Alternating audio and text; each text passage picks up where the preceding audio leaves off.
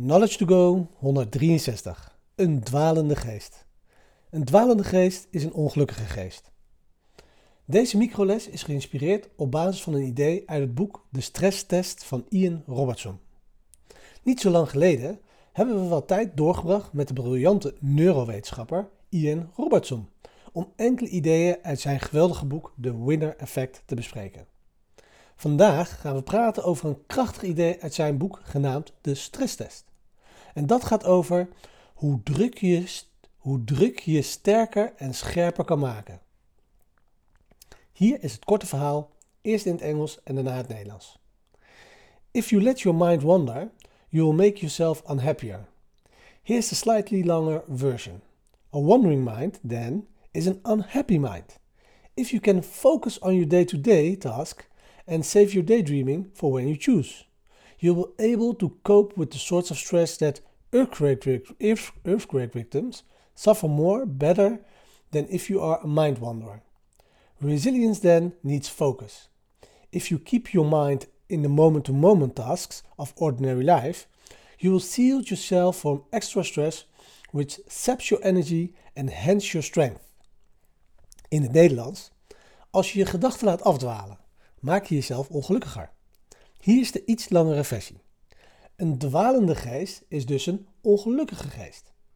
Als je je kan concentreren op jouw dagelijkse taken en jouw dagdromen kan bewaren voor wanneer jij dat wilt, kan je veel beter omgaan met het soort stress dat aardbevingsslachtoffers ondergaan dan wanneer je een dwalende geest bent.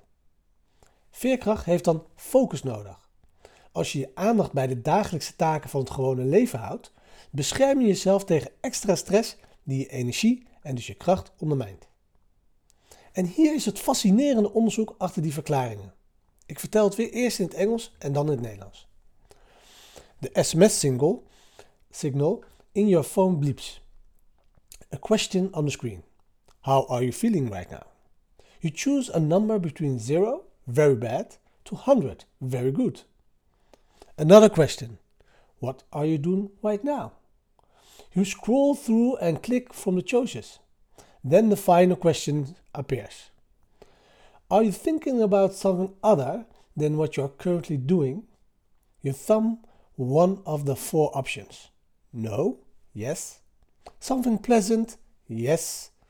Something neutral, yes. Something unpleasant. More than 2,000 signed up to allow Matthew Killingworth and Dan Gilbert of Harvard University to send them these messages at random times, roughly three times per day for a week. People's mind wander a lot. As the replies came pinging back, they gave the intriguing picture of 2,000 minds wandering roughly half the time.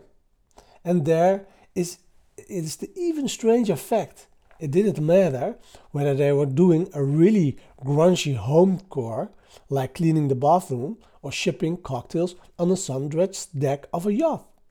Minds were equally likely to wander to good, bad, or neutral things, whatever the activity. Not only that, but a wandering mind was almost always less happy than a mind focused on what it was doing, even if the drudgery was being done. You might think, ah, but if I am sitting on a yacht, shipping, uh, sipping a Manhattan while dolphin frolics under the glamming white hull, how could my daydreams not make me happy? Wrong. People are not happier during pleasant daydreams than when their minds are focused on scrubbing the lavatory. En nu Nederlands. Het sms-signaal in je telefoon piept. Een vraag op het scherm. Hoe voel je je nu? Je kiest een getal. 0, zeer slecht, tot 100, zeer goed. Nog één vraag. Wat ben je nu aan het doen? Je bladert door en klikt uit de keuzes. Dan komt de laatste vraag. Denk je aan iets anders dan waar je nu mee bezig bent? Met je duim kies je één van de vier opties. Nee. Ja, iets aangenaams. Ja, iets neutraals. Ja, iets onaangenaams. Meer dan 2000 mensen hebben zich aangemeld om Matthew Killingworth en Dan Gilbert van Harvard University deze berichten naar hun op willekeurige tijdstippen te laten sturen. Ongeveer drie keer per dag gedurende een paar weken. De gedachten van mensen dwalen veel af. Terwijl de antwoorden terugkwamen, gaven ze het intrigerende beeld van 2000 geesten die ongeveer de helft van de tijd ronddwaalden. En hier is het nog vreemdere feit. Het maakt niet uit of ze een huishoudelijke klus aan het doen waren, zoals bijvoorbeeld het schoonmaken van de badkamer, of cocktails aan het nippen op een zonovergoten dek van een jacht. De geesten dwaalden even vaak af naar goed, slecht of neutrale dingen, ongeacht de activiteit. Niet alleen dat, maar een dwalende geest was bijna altijd minder gelukkig dan een geest die gefocust was op wat hij aan het doen was. Zelfs als er geploeterd werd. Je zou kunnen denken: ah, maar als ik nu op een jacht zit te nippen aan een Manhattan, terwijl dolfijnen dartelen onder de glazende witte romp, hoe kunnen mijn dagdromen me niet gelukkig maken? Mis.